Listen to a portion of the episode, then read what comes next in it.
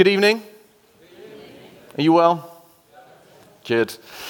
I am well too. It's really good to see you. I'm just going to add my welcome to that that's already been given. It's really great that you've joined us. Thank you so much for, for coming, whether this is a familiar place for you or not, whether the idea of sitting and listening to someone for four hours is a familiar thing, um, and that just feels weird or not, that, then it's just so, we're so grateful that you would join us. Particularly grateful that Tim and Hills have joined us. They're back. So nice that they're here. Yeah. You can clap them, but not for too long because we're talking about walking humbly tonight, and I don't want, I don't want Tim to have to struggle with ministry. It's so nice. It is genuinely such a treat to have them back. We were so pleased that they went, but we are so pleased that they've come back. Genuinely, it's so it's been it's for, for all the right reasons. Um, speaking of Tim and Hills, uh, I had um, boiled eggs last Sunday, which is a bit of a tradition. Boiled eggs. And um, when I finally got my plate ready with boiled eggs and soldiers, so I like to cut the crusts off. So I've got, I've got my dippy bits. I like to make sure it's, it's all done right. Boiled eggs and soldiers, it, it, it's something that I, I aspire to. And it's not straightforward. Do you know what I mean? I think, it, I think you should probably be running a Michelin star restaurant before you try something out like that because the timing is, is everything. Anyway, last week, I, I hit it. I absolutely nailed it in terms of the eggs at the right time and dropping I had my toast, uh, my bread ready. I dropped the toast bread down at the right time so that I could butter it in time for the, the egg to be ready. You're all looking a little bit weird. Where is this guy?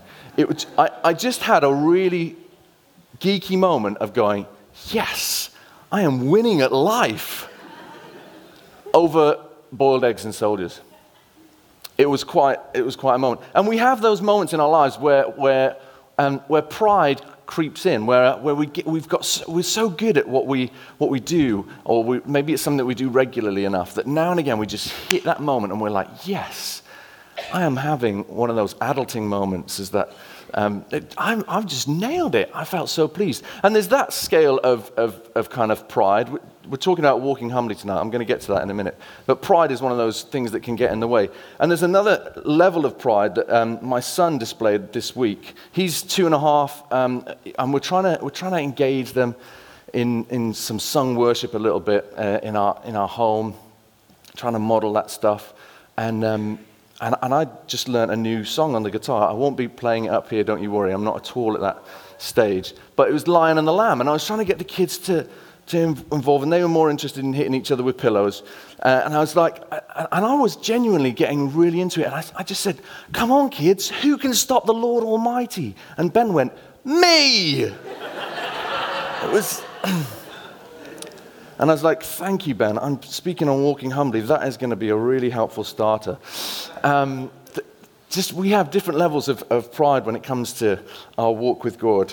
And I wonder how much your experience or how established you are in certain rhythms, in certain ways, that you perhaps have forgotten to expect God's involvement in your life. And I just want to address that a little bit today as we look at walking humbly. So, um, if you haven't been here, this is a, a series that we're looking at um, from a little verse in a book called Micah, where we're, we're talking about what, what it means to act justly, to love mercy, and to walk humbly.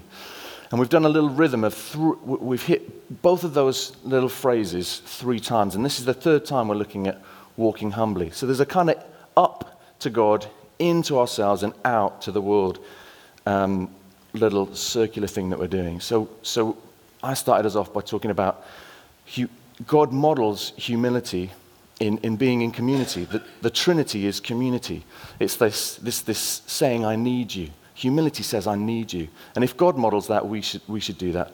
And then Gareth was talking about our own self awareness, looking at Philippians 2, an amazing passage, um, talking about looking at ourselves in terms of what it means to walk humbly and today, the, the focus is a little bit about out there. What does it mean to be on mission or to be loving people, like Fee's just been sharing, to be loving people but with humility, to walk humbly in the places that God's called us to. I don't know whether you've got dreams about the, the people that you interact with. I don't know where you're at in, in, in faith. Maybe some of you are still journeying with that. But, but for some of us who've perhaps been Christians for a little bit, excited about the life that Jesus brings to us, we might be excited about what others could experience of God. And I got pretty excited when we moved here two years ago and just connected with this. We were part of a little close, and there's a whole bunch of houses. And I'm like, I'm so excited about these guys getting to know Jesus. I'm so excited about connecting with them. I want to build this community. And I had all these grand ideas about doing like a mince pies and mulled wine evening round at ours and organizing all this stuff and bringing people together. Anyway, then I saw that they were actually already brought together. Like they would connect with each other in all sorts of ways. And I was this kind of guy thinking I was going to swoop in and make it all happen. And suddenly I found myself on the outskirts going, Am I the only one who doesn't know everyone in this close? Um, I wonder what it means to be walking humbly when it comes to your front line, the place that you want to impact in a kingdom way and for Jesus. Whether that's your own home, maybe you don't even have to go beyond the, the, the walls of your house when it comes to representing Jesus and, and what it looks like to do that with humility. But maybe it's walking down your street, maybe it's the people that you meet with at work. Generally, for me, it doesn't happen so much at work. I reckon most of the people in the staff team at Trinity are saved. You know what I mean? It's, there's a high proportion. It's looking good. Um, but your workplace might not look like that. So, how you, how you represent Jesus, what you, how you bring the kingdom into that place uh, in a way that's walking humbly um, is important. So, that's what we're going to look at a little bit. And basically, what I want to say tonight is that it's not what you know, it's who you know. It's not what you know, it's who you know. Start scribbling that down if you want to, if, you, if, if you're going to struggle to remember that. It's not what you know, it's who you know. We can get all caught up in what we know about certain ways of doing things or certain um, people. And, and yet, I think it's important to know God when it comes to mission and ministry. And that's exactly what it says in this verse. It says, Walk humbly with your God. Walk humbly with your God. And to help us out this evening, uh, I'm going to uh, look to David, who was a king in the Old Testament. Um, king David, we're going to be looking at it in 2 Samuel chapter 5. If you want to head there, open your phones, grab a Bible at the front. Um, if you're not sure, we're going we're going to go there in a little bit.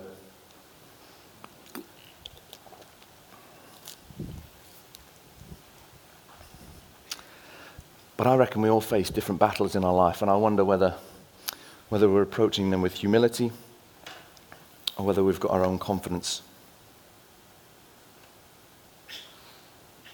Let's have a look at David's life. If you, if you don't know much about David, he was, um, he was a shepherd boy looking after his sheep. Um, and through a whole series of events, he ends up being anointed king uh, and, but there's a long journey between being anointed king and actually having a crown on his head, having an army and, and ruling in the way that, that God had spoken about. There's this whole journey of character building. And there's something about humility in that. There's something about, about having to wait a long time. Bill Johnson makes this really helpful comparison between King David and King Saul. King Saul, it was just kind of the king was just, it, it, it was just a sudden thing. You've got to be king, come now Whereas David, he was spoken to about being king, and then he went straight back to the hillside, straight back to the sheep, and straight back to serving in, in quiet places. And there's something about there's something about humility in, in his journey. But I'm just going to look at this passage in 2 Samuel chapter 5. I'm going to read probably more than we need to, and I've not got it all up on the screen, but um, James will catch us up probably around verse 17. But we're going to go straight from verse 1. All the tribes of Israel came to David at Hebron and said, We are your own flesh and blood. Did I say it's chapter 5? Did I say that? Great. Are you there? Can we go on? Great. All the tribes of Israel came to David at Hebron and said, We are your own flesh and blood. In the past, while Saul was king over us, you were the one who led Israel on their military campaigns. And the Lord said to you, You shall shepherd my people Israel, and you shall become their ruler. This is a whole bunch of people saying, We want you to be king over us as well, as Judah. When all the elders of Israel had come to King David at Hebron, the king made a compact with them at Hebron before the Lord. And then they, they anointed David king over Israel. So he's been king over Judah, he's now king over Israel. David was 30 years old when he became king, and he reigned for 40 years. In Hebron, he reigned over Judah for seven years and six months. And in Jerusalem, he reigned over all Israel and Judah for 33 years the king and his men marched to Jerusalem to attack the Jebusites who lived there. The Jebusites said to David, You will not get in here. Even the blind and the lame can ward you off. They thought, David cannot get in here. Nevertheless, that's a great word, isn't it? Nevertheless, David captured the fortress of Zion, the city of David. And on that day, David said, Anyone who conquers the Jebusites will have to use the water shaft to reach those lame and blind who are David's enemies. That is why they say the blind and lame will not enter the palace. David then took up residence in the fortress and called it the City of David. He built up the area around it, that's important, from the supporting terraces inward, and he became more and more powerful. I hope you're just getting a picture. I know this seems like a lot of scripture to read, and I'm not going to apologize for that, but there's, there's something of he's attacked this important city. He's claimed it. So they said that he couldn't do it. He did it. People are asking him to be king over extra areas, and he's becoming more and more powerful. Let's be a bit American about this and just say to the person next to you, more and more powerful. Nice. You didn't do it as Americans would, but that's fine. We'll get there. Great. So he became more and more powerful because the Lord God Almighty was with him. Now Hiram, king of Tyre, sent messengers to David along with cedar logs and carpenters and stonemasons, and they built a palace for David. I mean, he is at the peak of his game. People are sending him gifts. I don't know if this happens to you regularly, but he, I don't know if anyone's just turned around to you and said, Look, can I build you a house? I would lo- I've got some wood, I've got some stuff, I want to build you a house. This is what's happening to David. And David knew that the Lord had established him. I mean, that's important. David knew that the Lord had established him as king over Israel and had exalted his kingdom for the sake of his people. After he left Hebron, David took more concubines and wives in Jerusalem. Let's skip over this quickly. And more sons and daughters were born to him. I mean, he's at the peak of his game. Awkward. There's some historical context that we won't go into there, but these are the names of the children born to him there. And I'm not going to try and pronounce them, but they are in the Bible if you want to read them. Verse 17, and now we can go to the screen. Thank you, James. When the Philistines heard that David had been anointed king over Israel, they went up in full force to search for him. But David heard about it and went down to the stronghold. Now the Philistines had come and spread out in the valley of Rephaim. So David inquired of the Lord, Shall I go and attack the Philistines? Will you hand them over to me? The Lord answered him, Go, for I will surely hand the Philistines over to you. So David went to Baal Perazim, and there he defeated them. He said, As waters break out, the Lord has broken out against my enemies before me. I don't know if you're picking up this picture, but at every point where there's blessing, where there's increase, where there's favor, David keeps on saying, The Lord has established me. The Lord has given me favor. I mean, this is so important if we're going to go out there and do the great stuff that we believe God wants us to do if God's going to move amongst us, if we're going to see transformation in our town and in our city and in this nation, it, we need to make sure that we're tracking in the same way that David does, that when we're blessed, when, when stuff happens, that we're, that we're saying, The Lord has established me. The Lord has done this. He has shown me great favor. This is happening not because I'm a great dude. That's really powerful. If we, we've got to get hold of this. As God blesses you and shows you favor, there's a real danger for you to go, hey, I'm looking pretty good. Look at the way I make boiled eggs and soldiers. I am nailing this life stuff. Or look at, look at this promotion. What? I knew that they would see that business deal that I'd done. I knew that they would. Oh, look at this, these grades that I'm getting. I, I knew that I'd be recognized. I knew my skill would be. Um, and pride creeps in and it starts to become about us rather than about God. But David is a man after God's heart and keeps coming back to this. We're going to read some more. Um, and he inquires of God. Before he goes out to battle, he's like, I don't want to fight a fight that God's not trying to fight. I don't want to go out there unless God is with me. So that place was called Baal Perazim. The Philistines abandoned their idols there, and David and his men carried them off. Now, once more, the Philistines came up and spread out in the valley of Rephaim. So David inquired of the Lord, and he answered, Do not go straight up, but circle round them and attack them in front of the balsam trees. As soon as you hear the sound of marching in the tops of the balsam trees, move quickly, because that will mean that the Lord has gone out in front of you to strike the Philistine army. So David did as the Lord commanded him, and he struck down the Philistines all the way from Gibeon to Gezer. That's about three miles of striking down, just in case you were wondering. This is, this is a great chapter, and I'm not going to tr- try and make any big point about this, but it's basically David was experienced, he had experience of taking Jerusalem. He had experience of leading the armies before he was even king, conquering Goliath, all these kind of victories. He had a shed load of victories. He had an arsenal. He had a great looking CV when it came to battles and fights. But he still inquires of the Lord. I wonder where you've had victories. I wonder where you've got a, a certain level of confidence when it comes to what you're about or what God's called you to. to. I wonder if maybe humility looks like going, well, the Lord established me in that, and I want the Lord to establish me again. So I need to be asking Him. I need to check in with Him on this. He acquired. David was experienced. David was established. Talked a little bit about this. He keeps saying that it's the Lord that's established me, but He's established. He's in this fortified place. He's got stuff around Him. I wonder where you're established in your life. I wonder if you're really secure in the, in the, in the home that you rent or the home that you own.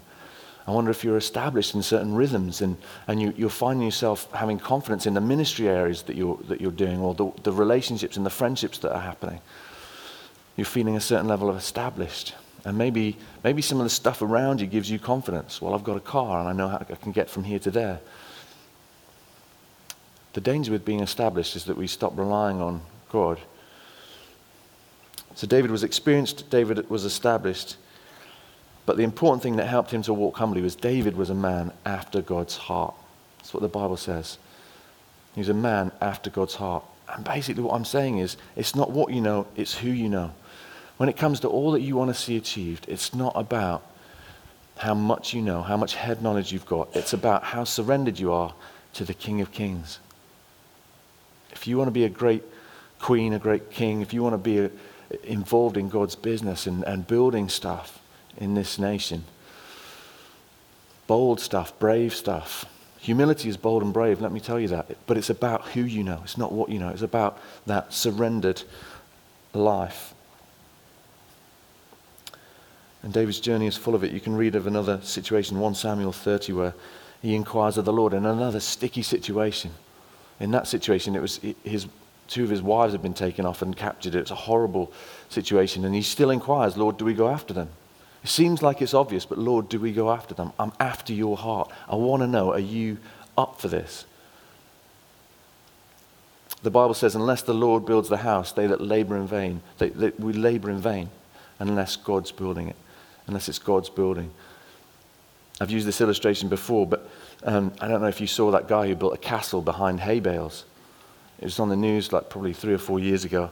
Um, he builds this whole castle behind hay bales without planning permission. And then they find out about it and he has to tear it down. It was worth over a million pounds. It looked really nice, but he didn't have planning permission. Who wants to build a million pound house if you're just going to have to tear it down? Who wants to be involved in life and, and battle and stuff like that if, if it's not what God's about and if it's not got His energy around it? So, walking humbly is about making sure that um, we've, we've got some idea of, of God's heart on this stuff. Am I making sense? You have to say that, though, don't you? Come on. Um, great. Well, uh, just a little illustration. I, I mean, what we get, where we're going to land today basically is, is, around, is around your connection with God um, and, and the time that you're able to spend with Him and, and updates. I am. Um, I will take a little drink. So good. The drink, not my talk, just to clarify, walking humbly here. Um, I'd like to introduce you to my sat nav. You said hello, you said either way, that's fine. Um, it's not actually that impressive. We bought this in 2008 and it's not been updated. Um, so it really can get us into sticky situations. Um, and we've relied on it for probably too long now, and we should probably just update it. Um, but it's got a whole bunch of maps on it. We can go to Europe in this. Um, it's, it's kind of impressive, but it's very limited. It's not connected in any way to the internet. It's, ju- it's just it's very limited in what we can do with this. We can put some postcodes in and it'll send us to the place. If there's a new estate, we're going to struggle to get to your house with just this. Now, I've not always had one of these, but you're going to be impressed. This is a smartphone, people. I know, a smartphone. Um, th- this is connected to Tinternet. I got signal, I got Wi-Fi, I got 4G now and again, like, and I've got a whole, I've got the same amount of maps on it, but this one's got traffic. You know what I mean? This has got live updates. This is this has got a whole bunch of people who are working for Google, sat in traffic jams without really knowing that they're sending information back to Google, um, so that I get up to date ideas, and it sends me a different way. I hope you know where we're going with this buy a smartphone. No. Um, there's a difference. I wonder if, if your relationship with God is from 2008, the last time you connected with Him, the last time you got an update, the last time you got any kind of um, up to date revelation about what God wants to be doing in your life. I wonder if it's from 2008. I wonder if it's even from last year. I wonder if it's from a couple of weeks ago I want to kind of say, and I'm going to set the, the bar high so we can all feel a bit uncomfortable, myself included, and then bring us down a bit and see, and see some baby steps towards the right. Is that all right? So, um, 2008 isn't good enough. If the last time you opened the Bible on your own was 2008, I, I want to say to you in love that there might be more that God wants to communicate to you. There might be more ways that He wants to be directing you. It's not good. Um, this I didn't, I'm so sorry, I didn't even think about smashing any of your important electrical equipment there. Um, phew, I think we got away with that. This is updating all the time. It's updating now, it's updated again, it's updated again. I wonder, I wonder how often you are connecting with God and just opening your word. I wonder if you're just used to going out of the front door in the morning with no idea what you're walking towards no idea whether the route's changed. No idea whether God wants to say something about your day. I wonder if you had time every morning to just go, hey, God, what's the day look like? I mean, you can ask Siri. He'll, t- he'll tell you the weather. She'll tell you about the weather. She'll tell you what you've got in your calendar, but she might not tell you that there's a person that you're going to sit next to today who needs to know that they're loved who needs a box of chocolates. I wonder whether you're open to God saying, hey, I want you to drive this way, just drive a different way and pray for this area. Well, I've just driven this way since 2008. Well, stop driving that way if the Lord wants you to drive a different way. Otherwise, we're not walking humbly. Otherwise, we're not on mission with God. We're on our mission. And we're, in our, we're established and we're experienced, and God doesn't get space. I'm not going to throw this behind me. Um, great. So, when was your last update? When did you last have signal? When did you last read the scriptures? It's, the scriptures are like adding and updating your maps on, on, on Google or whatever. It's just a new operating system, new information, new ways that God can speak to you and guide you and, and direct you. I'm probably going to leave the analogy there in case it just gets weird. Um, and we'll just we'll, we'll finish with Jesus because that's pretty reliable. He's pretty reliable. Jesus did this. We need to do this. Jesus, the Bible says, didn't do anything that he didn't see the Father doing. He, he was like fiber optic. Do you know what I mean? Sometimes we miss out on the 4G stuff. Jesus was fiber optic and it, it, constantly connected with, with the Father, constantly surrendered to what he was about, constantly aware of God's power and presence and, and what he was supposed to be doing and what he wasn't supposed to be doing. I want to suggest that walking humbly might look like less ministry stuff for you, might look like going to church less, but you don't know that because you've stopped listening. Maybe you've been in a ministry or maybe you've been helping out with a certain group for a long time and you're just assuming it's the right thing and God's got some other things for you. But you stop listening and you're not walking humbly. Jesus was a great example. And he was, he, he had that fiber optic, but he still chose to go away and hide with, with his father and just spend time on his own. And so this, uh, I'm kind of apologizing. This, this talk is basically back to 101. Are you having time with God in the morning? Have you, are you reading the Bible on your own and just discovering it? If the answer is no, let me throw some passages to you. I mean, read Psalm 119 this week. Just read a little, it's a long one, so just, just take 10 verses tonight before you go to bed, or take 10 verses tomorrow morning before you go out. Start small. Everyone, everyone knows you're on at different points. For some of you, it'll be 10 chapters because you, you're in a different stage of life or wherever. Wherever you're at, don't let the enemy bring condemnation. Just bring, be freed into, okay, I want to make sure that I'm open to what God might want to say today. And that might be through scriptures, it might be through the Holy Spirit bringing revelation about something. When, when Carson and myself are, are peaking some of this stuff, it's like we're having some people around for a meal, we'll sit down beforehand. It's not happened a whole lot since we had three kids because we, we, get 40 minutes to just derect the house. But we'll sit down and go, okay, God, what's, what's your heart for tonight? Because we don't want to be bantering merely if, if, if you want us to be praying or if you've got some stuff to speak. Or we don't want to be praying if you've got some games for us to play. Do you know what I mean? Just actually asking, really just clearly, God, do you want to say anything about today? I mean, we can do stuff without hearing God. We're not going to be bound to prophetic words, but, but giving God the opportunity to speak in loads of different situations. You're at work, you're studying. God, is there anything you want to say before I start this essay? God, is there anything you want to say? say before I, I see this client or I, I, I go on, on this business meeting? Is there anything God wants to say? Jesus did it, we can do it. Walking humbly is about having a heart after God and not wanting to go into situations without his perspective. Amen? Amen. Amen. Should we stand?